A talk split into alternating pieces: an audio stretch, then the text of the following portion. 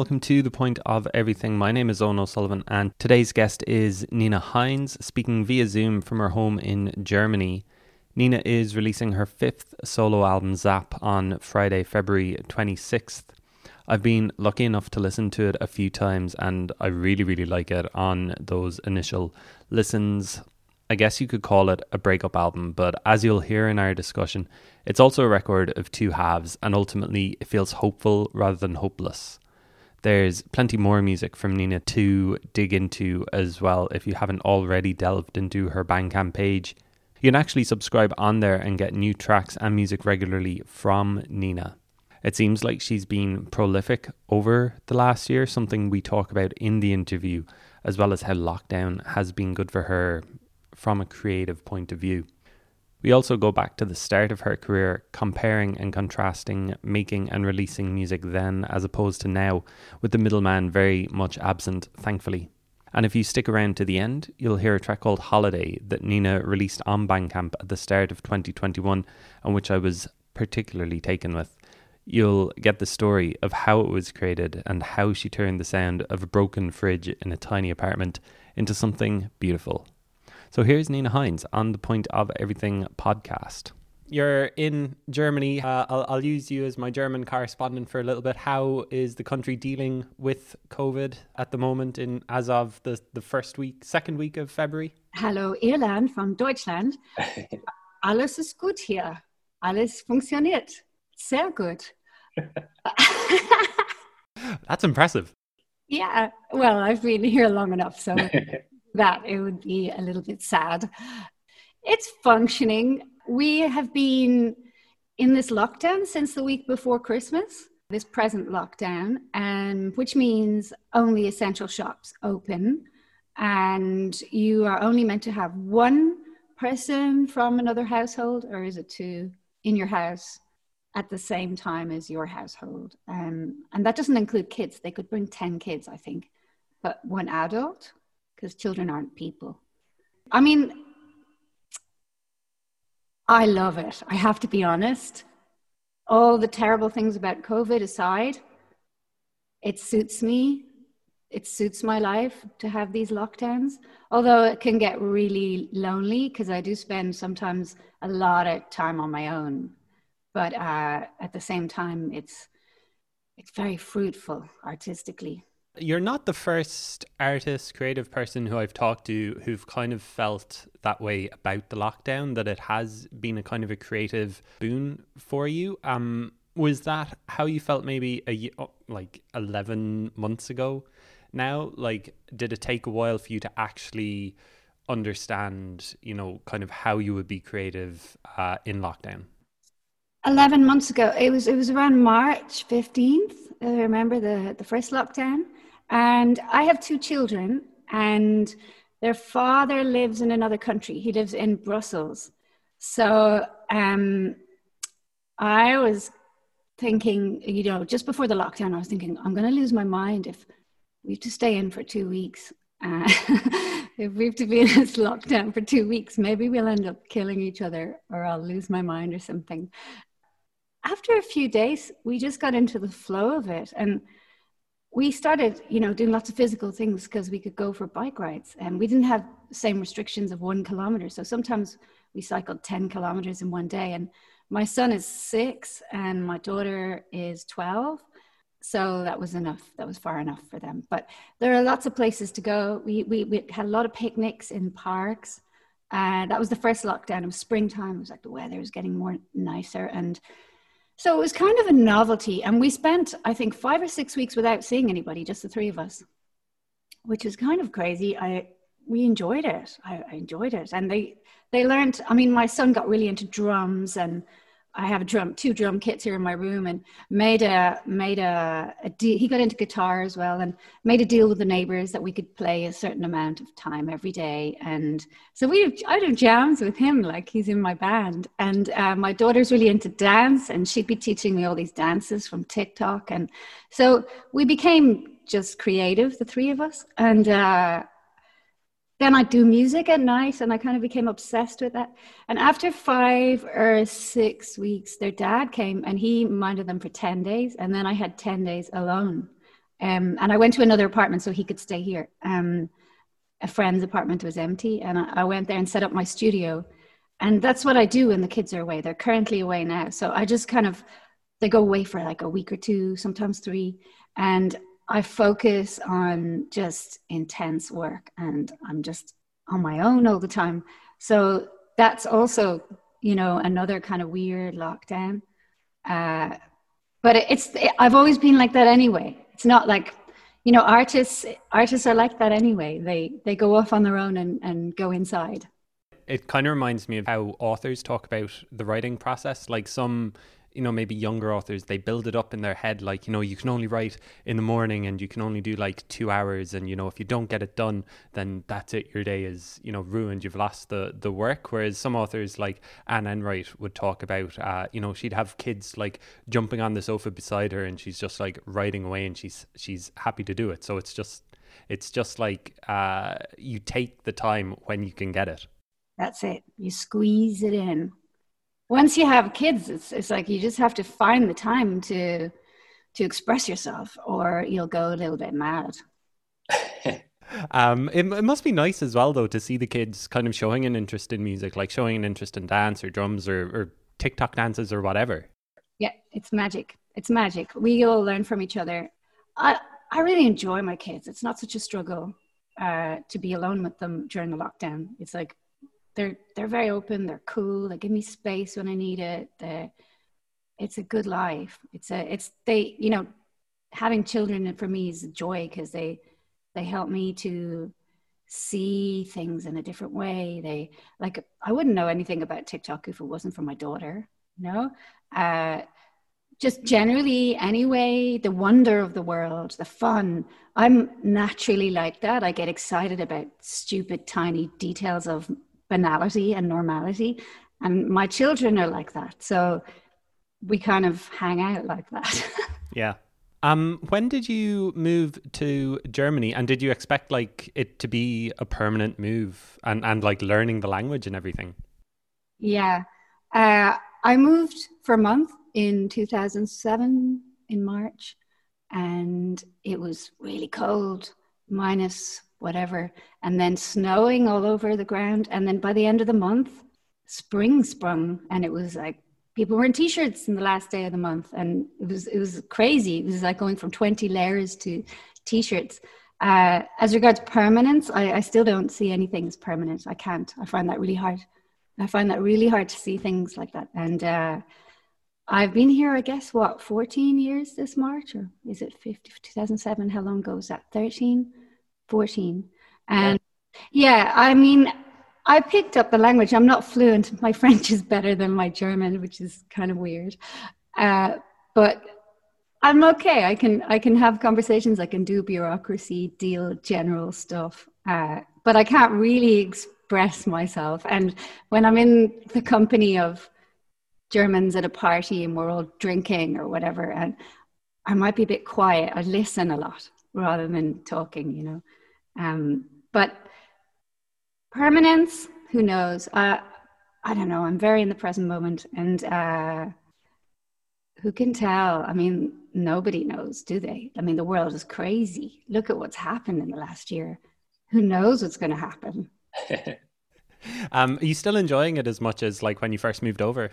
Yeah, I, I, I really am. I I feel like I'm still in love with Berlin, and I guess my favorite things to do here would be to ride around on my bike. I do that a lot, and uh, there there's always something apart from in the last year. There there's usually something to go and do or see, and there are a lot of outdoor places because unlike Ireland where people have gardens, very few people have gardens here. So you're kind of forced to be social, and you're not you're not isolated at all. You're in the community, you're in with people everywhere all the time. So it's a different way of thinking. I think if I was living in a suburban house in Ireland and I had a garden, there'd be a danger that I'd never see anybody ever, you know? And because I'm living here in a very busy area and it's really cool, I get to see people just if I get a bit lonely, I just go outside and then I'm meeting people, the street. You're just looking at people. There's like interactions all the time. And uh, I love that. Is it, are you part of much of an Irish community over there? It seems like um, every year I hear of more people moving over to Berlin, more Irish people moving over to Berlin. I don't know if you've seen that or experienced that yourself, or, or judging people like, "Oh, you're driving the rents up. Leave, get out of here, you, you darn kids." Yeah, I'm really quite uh, in with a lot of Irish people because I curated and organised a festival two years ago, three years ago, um, called Craw with four other people, and uh, it was an alternative Irish festival. And from that, we met. I mean, we had between two and three thousand people come to the festival over the weekend. It was a weekend festival, and we just kept meeting Irish people. We were because obviously it was an alternative Irish festival, and we'd so many people apply. We'd film, dance, uh, visual art, music, uh, theater, and it was just the program was such high quality and it was mostly people who live here from Ireland. And we were shocked because we had no idea so many people from Ireland lived here. And it, I met so many brilliant people through that, you know, and keep in touch and sometimes collaborate and sometimes, you know, call over, have dinner. So, yeah, I, am involved with lots of Irish people and I, I need it. I need that. I need that sense of humor and the kind of I never really get homesick. I don't really, but I love, I love, there's just, there is something innately your own culture within you, probably. And uh, I bond with Irish people the minute I meet them, you know. Yeah, you, you can kind of tell uh, straight away kind of the Irish humor as opposed to the German humor sort of thing. Yeah, and, and multi international humor. Like I have so many friends from all over the world here, but there's just there's a I think the kind of Irish people that are attracted here are mostly kind of weirdo left field artists who aren't career orientated because coming here you're not looking for a career really you're looking to explore and to create and that kind of thing and so um, there's you're connecting on that element as well. It's not just you're irish. Yeah. I, I think you're seeing it as well in terms of the lockdown, like particularly say in Dublin or Cork or Galway where the rents are extremely high, it's kind of like why would I want to be stuck inside in in this small house paying like you know say 800 euro rent when I could be in Berlin paying like 4 or 500 euro rent because I know the rents have gone up in Berlin but I still think that they're a fraction of the, of what they are in Ireland at the moment. Yeah, I mean they're going up really really fast here and it's very hard to find a place but I got lucky because I moved into this apartment a long time ago. Um, but there's a beauty. Uh, the thing I really miss about Ireland is that the sky and the sea. Uh, and when I say I'm not homesick, I, I, do sometimes crave that. You know, there's this when you live there, you, you really take it for granted that kind of uh, the light. You know, it's really different. Yeah, I, I, just moved house and like we can see the sea from our from our living room, and it's just like, oh my god, I I missed it so much. I dream of that. Yeah, yeah. I, I grew up in uh, in West Cork in Rosscarbery, so the sea was like five minutes away, and I th- I think it just sticks with you. You know that you just need you need it there. Yeah, totally. So, yeah. I I really want to do residency in Ireland by the sea. That's my dream for this year. In the next few months, I'm going to try and find one fingers crossed. Um, it looks like you've got loads of musical equipment behind you. Anyway, you've got like a nice a nice setup. Like you've got to have them nearby. Do you just like wh- whenever it takes you? Yeah, I have it set up so that I can just make, and I'm I'm constantly uh, collaborating as well with people across the world. So that kind of internet thing is brilliant, right? Yeah, it's um, I I wonder has the past year kind of opened it up a little bit more for you? Because I've noticed that you've you've put out a lot of music over the past year. I don't know, is it more than usual? But it certainly seems like um, quite a lot, like what you were saying about the lockdown being kind of a, a creative boon for you, but actually um, feeling the confidence, I suppose, to put out the music too. Has has it kind of opened your eyes that it's easier to collaborate? You know, you don't have to be in the same room as someone. You can do it maybe over a Zoom meeting or or talk it through over email. Yeah, um, it's kind of.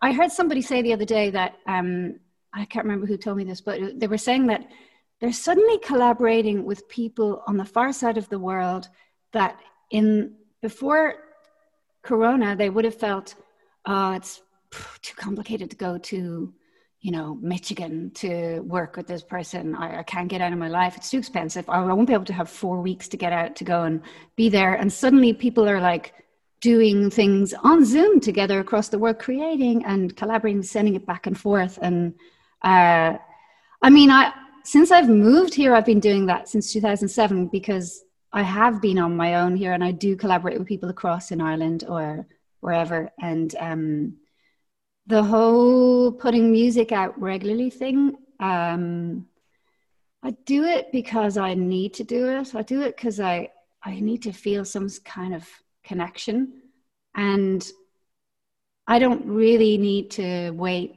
No, I don't have anyone telling me what to do in the industry or anything, so I don't need to wait timing wise or anything. Like and i have subscribers who get the music and i have promised them i'll give them one or two songs or one or two tracks a month. So therefore i am i'm in contract with them to do that is, is that's a really interesting um, idea and kind of a, a, recent development as well, particularly on Bandcamp. I think that they've only added that feature recently enough. Is there any kind of pressure, like you know, if you go a month without feeling creative, are you like, oh my God, I've got to put something out there, otherwise, you know, I've kind of failed them or something? Hmm. Yeah, definitely. There's definitely that pressure. I, I never go a month without feeling creative, but for me, it's a matter of time. Can I squeeze the time? Can I find the time to actually sit and be with myself and create? Um, but luckily, most of my subscribers are just friends or you know, people who want to support me. So they're not like banging on my door going, hey, where's that song you promised this month? Uh, but I haven't, I haven't not done it yet. I've been doing it a year uh, since it, since Bandcamp opened it up. And uh, I like it. Sometimes I think, yeah, I'm going to stop this subscriber nonsense.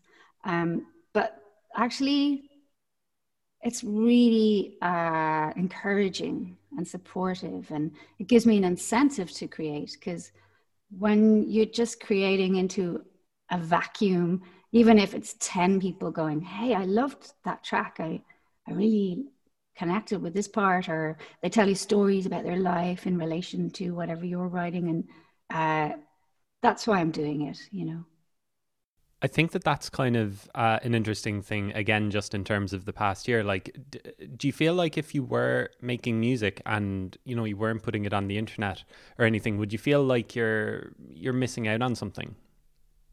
You know, if you were just kind of doing it for yourself and you knew that the files were there, maybe you're building up, say, to an album or something. You know, like, w- would you just when you're just doing it on your own, do you kind of need the maybe validation is the wrong word, but like the kind of the the encouragement to go on to the net to continue with it? Um, yes and no. I did that for years where I just created and didn't put anything up or out, and I have loads of unreleased stuff that I've never put up. Um, so if I if I have a month where I, I can't create, I know I'll just go through my files and I'll find a track and go, here's a new track. So I do it anyway. I do it anyway, but I do I do love the visual aspect of something like Instagram. I love making little clips to the music. I, I find that really satisfying to to go because everywhere when I'm outside, I just want to film everything, and then I, I want to just put it to the music. And for me, that's really exciting. And uh, then you know, just it's a different thing the interaction thing, and for me, it's a bonus. It's definitely. Uh, definitely a bonus, but it's it's not the it, it gives you know the subscriber thing gives me the incentive to keep creating all the time and you know must create all the time. But then i realized that i do that anyway. Just before we start talking about the new album i wanted to maybe like compare and contrast your creative process now as opposed to say when you release your first album like 20 20 plus years ago or, or however long. Like is it can you think is it similar in one way like obviously completely different because of the internet but is it kind of familiar to you say from 20 years ago so my very first record was a band it was a record called creation and uh, we were a band. We create. We went into rehearsal rooms. I'd have a song, so I'd have a structure and an idea, and they were magicians, and they would create that with me, and then we recorded that, and uh, it was so collaborative, and now it's just me on my own in a room. And yeah automatically there was all this kind of you know suddenly i had a manager and in the beginning and so he was like obsessed with the whole getting a record deal thing. And uh, the idea that we needed the middleman was really present you know got to impress the middleman I hope the middleman likes the music because then maybe we have a chance of actually making a living out of this. We have a chance to actually be ourselves and make music. Whereas now,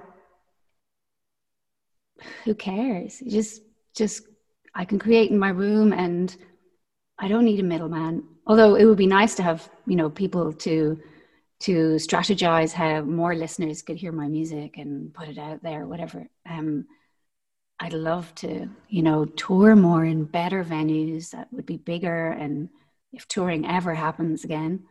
Um, but I think it's the the formula has changed. Um, I mean, that still exists. That whole structure of the industry still exists, but it just means that people like me, and also I depended on uh, studios. I depended on uh, brilliant engineers to translate things and to work with me and that cost a lot of money so i would spend years you know either borrowing money or owing money or uh, you know waiting writing and waiting and writing and waiting and writing and waiting and, and just writing and and then now i i just write record finish upload write record finish upload write record finish upload and it's just it's more satisfying yeah.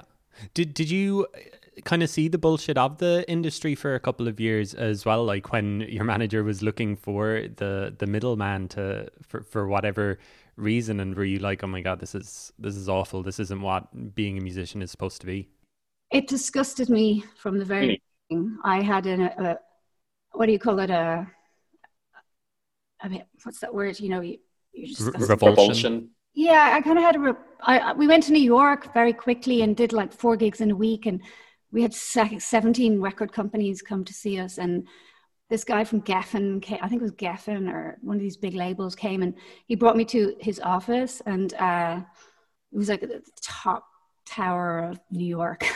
and uh, he came to my gig. They some of them came to like five, four gigs, and five with five gigs, and some of the labels came to all of the gigs and brought to their offices. And the guy from Geffen like turned up at my gig and he was coked off his head and he had two women like and, and he was just ugly as fuck. And he was just like and then he brought me into his office and he was just really sleazy and he was really like uh, what what do you think is a good song like he was quizzing me like i had to prove myself to him and i said oh madonna's new song is a great song uh, like just as a fuck off uh, I, I just found it disgusting, to be honest. And, you know, it's changed. There were many stalwarts, like people who promote good music, who invest in good music, and who really uh, encourage the creation of good music. There are lots of great indie labels like that, and people doing good work in.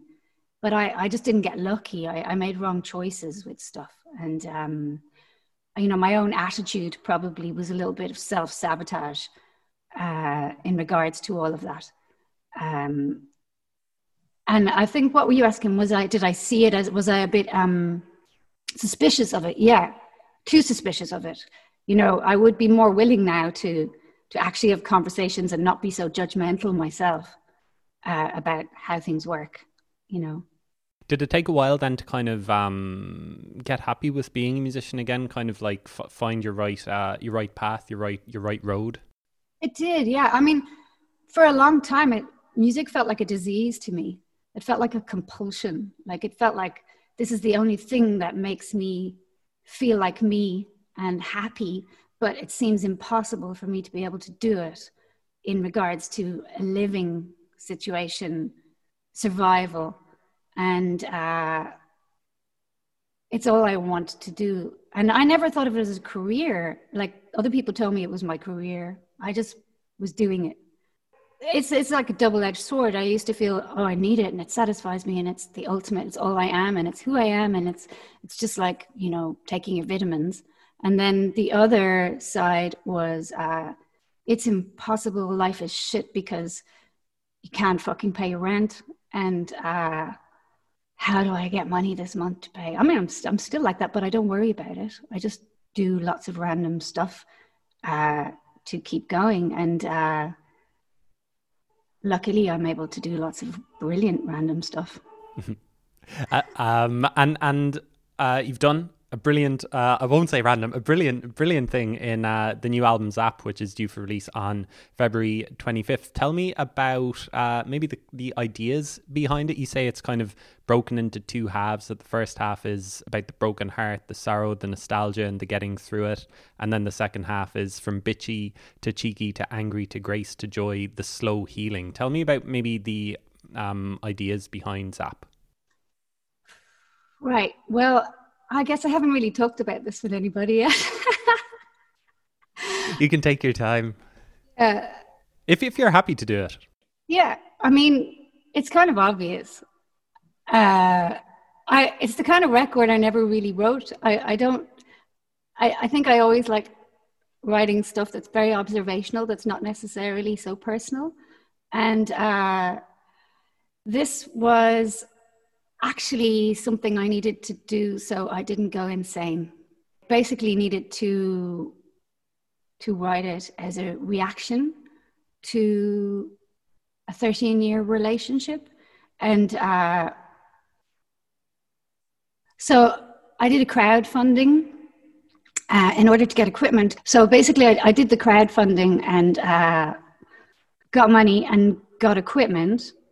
And the day it arrived, I, they went away on holiday with him to Brussels, and I set it up. And then the next day, I just started recording, and uh, I didn't have any songs written, but I knew I needed to to talk about what I'd been going through, and so I just started playing all day and, and recording and writing and making music, and uh,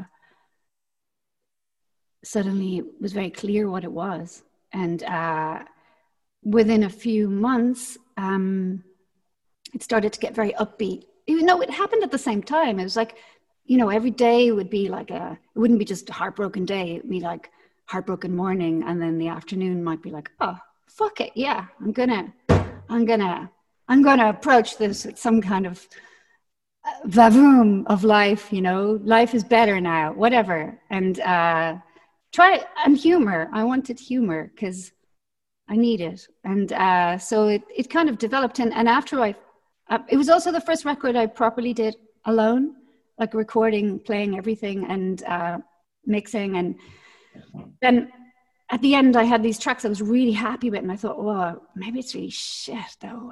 But who cares? Who cares? And uh, I called my friend Robbie, who has this amazing studio. And I said, look, Robbie, could I just, could I come over to your studio and run my mixes for a couple of days through your fancy plugins and um, we could just listen and tell me if you think it's terrible sonically or if it's okay. So I did that with Robbie for through the mixes, put them through all his fancy stuff and made it shiny and better. And uh, then it was finished, and and Robbie really liked it. And uh, yeah, that's kind of it. And I, and then I had to order vinyl to send to the crowdfunders. And um, then I forgot about it. And then I made another 15 tracks in the last year and put them out. And now I have this thing that I'm just starting to send out to people because this label is putting it out. I decided to send it to a label because I actually couldn't be bothered doing this whole.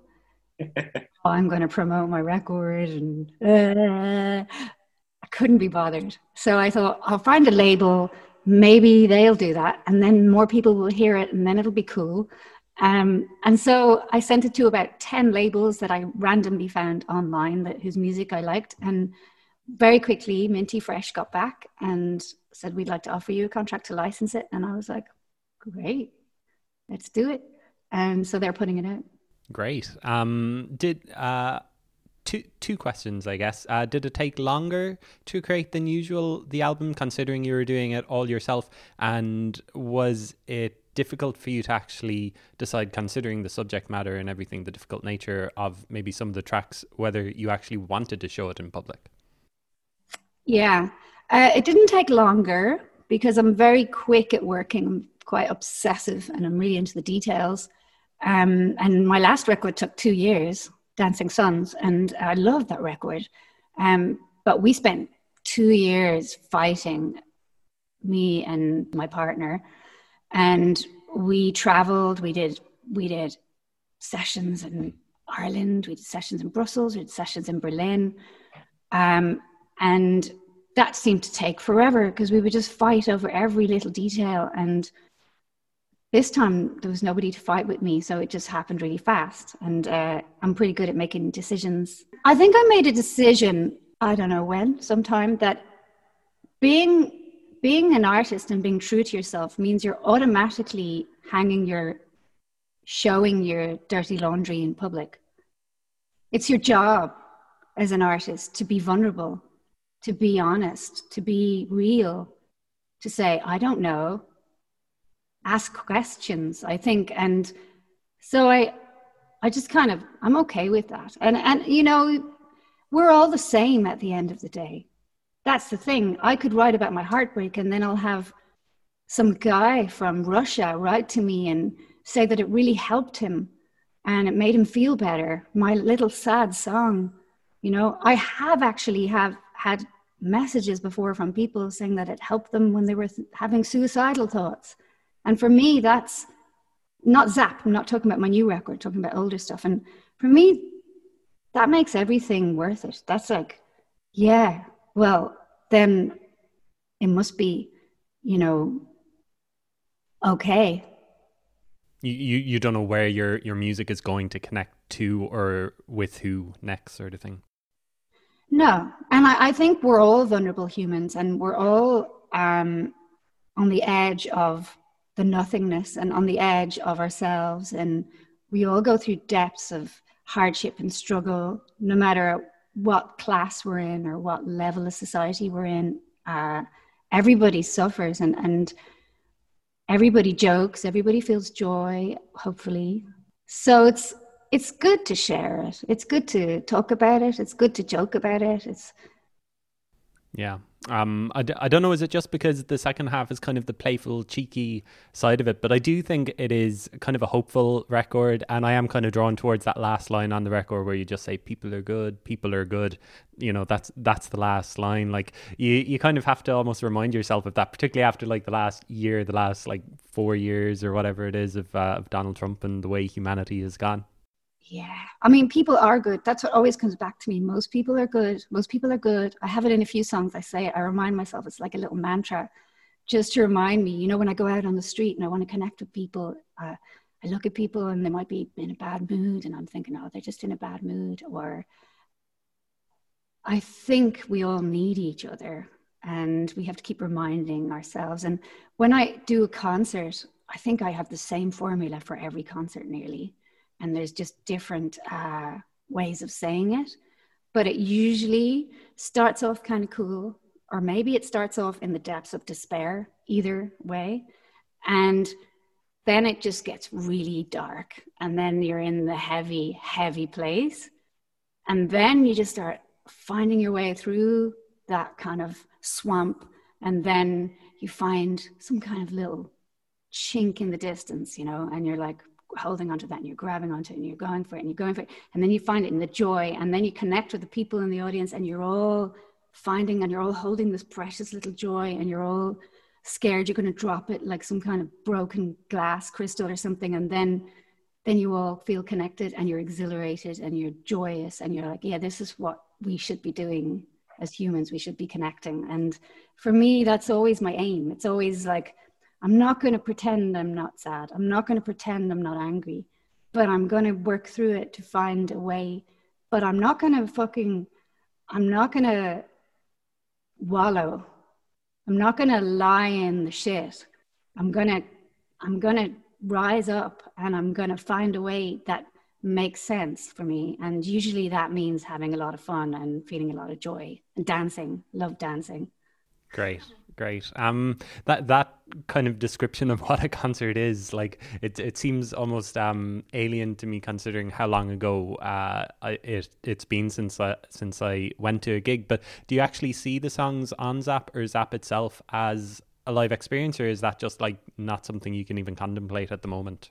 Yeah, definitely do. I love singing them. I love the melodies. I love playing them. When I toured with Glen Hansard last year in November 2019, a year and a bit ago, uh, I sang a few songs from Zap because I had almost, I was in the middle of the record and um, I really enjoyed singing them. I mean, they're really emotional for me. And as I said, they're not about, even if it's a broken-hearted one or an angry one, it's not about wallowing it's about finding answers within myself and forgiveness yeah. you know it's about forgiveness as well and um, in in terms of say the the album as a whole, like considering you know you're kind of putting out these these songs for the subscribers regularly, do you still think Zap is like the work, the thing that you've been building towards, and you know the thing that you really want your name attached to, as opposed to say these songs that you know not that aren't just thrown out there, but like you know, that might just be ideas or something that you've kind of built up a little,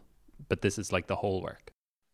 No, it's not the hallmark. It's it's um they're all equally valid. They're all they all exist in their own little sphere uh, within the grander universe, and I feel like um, Zap is like my novel, you know, and then sometimes a song that I put up is like my comic, or my film or they're different things and uh, it exists as it is for what it is and it's valid within that but it's it's not the be all or the end all or anything. It's it's a part of the journey and and do you see a connection between the songs that have maybe come since the album was finished last year? Like um, I, I was drawn towards Holiday, which you released right at the start of 2021, which um, uh, you say it started off with with a fridge with a very annoying sound in a dark sho- shoebox size apartment that you're staying in. I, I just really like the line um, uh, "I choose to create." I think I think it kind of ends on that as well, doesn't it? That that kind of creative process the song is about almost. Yeah, it's uh, it's definitely about that, and that's basically my whole philosophy, and that's how I live my life. Uh, you know, finding myself in awkward situations or in uncomfortable situations or in ugly situations and kind of like being tied up and being one of those. Do you remember those, you know, those characters in uh, the 1920s or so where they would they would tie themselves up and put themselves in little boxes and then they'd have to figure a way out or they'd be put in a sack down underneath the water and they'd have to get out of the sack so they don't die. That's what you see yourself as.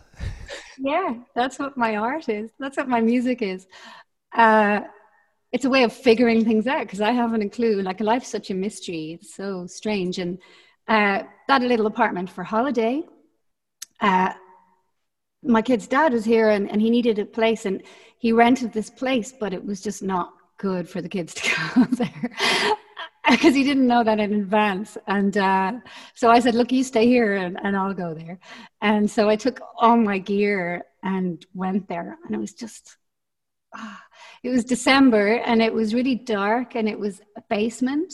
And um, it was right beside the bins in the Hinterhof, which is the backyard of this big block. And uh, it was so dark. And the curtains were open, but they've no kind of net curtains. So anybody who's putting out their bins or walking through the courtyard could see right in. So I would keep the curtains closed all day because I had all this equipment. And also, I don't want people looking in at me. And um, so I was just in this dark and it was kind of smelly. It was kind of had this weird smell, like stuffy, smelly place. And the bed was really high. it was like up to here on me, but there was no ladder. So I had to kind of stand on a stool to get up on the bed. And then I had to jump. If I had to go pee in the night, I had to jump off the bed, you know, in the dark, in the smelly room. And the kitchen was, it was kind of like a bed set, what you'd imagine in the 90s in Ranelagh or something, uh, like dirty carpet. And uh, the kitchen was like this manky little rectangle with an old electric hob that was rusty. So when you turn it on to make your coffee, the rust smells in the room. And the fridge was really old and it had this crazy sound, like in the middle of the night all the time. Every like every hour it would be like so I thought, okay, I'm gonna make something beautiful out of this fridge. I recorded it in different ways and then I synthesized it and then I used it as the bass for holiday. It's the bass in it. And uh, I also found this other sound I really liked. I got a plug in and then I kind of changed the sound of it and I fell in love with that sound. And uh, I just kind of, it happened really easily. And then I was like on this mad emotional journey anyway. And so I just, the words were all about that. Wow. Um, so you just don't know where, where the inspiration is going to going to strike next. You could easily just forget and try and put that apartment out of your mind, but you were like, no, no, I'm gonna do something with this. Be to be in the moment, to be there wherever you are. That's where the strongest thing comes from for me. Um, I'm working on a new thing at the moment that has blown my mind. Oh. And it's it's almost too exciting to talk about it. Uh, but I'm obsessed with it, and it's a duo. Uh, it's I don't know what to call it. I guess it's some kind of weird musical, story, film, show, uh, choreography, and uh, we're we've got one show booked in Berlin in August. We'll see if that happens in a church, but we're making a film at the same time of the story, and we're making music, and uh, oh, it's so intense. It's all I don't really know I don't. I do know where it's going. It's it's called Fake Anna, and uh, that's my current project, as well as doing the songs for my subscribers and promoting the album. Um, in Ireland, it comes out on my label, Zap, and then the rest of the world, it comes out Minty Fresh. Great. Well, you well you preempted my, my final question, which was going to be, what are you working on at the moment? Um, so so thanks for answering that. I don't know, is there anything else you're gonna you're gonna keep making the music and and just putting it out there for people who are subscribed on on your Bandcamp page? I'd love to tour. We'll see how that works out with the world, and um, I'm just so obsessed with Fake Anna at the moment that it's just going to take over for the next six months or a year. Great. Great. Well, listen, Nina, thanks a million for, for chatting. I really enjoyed uh, talking to you this morning. Thanks for asking me. Have a lovely day.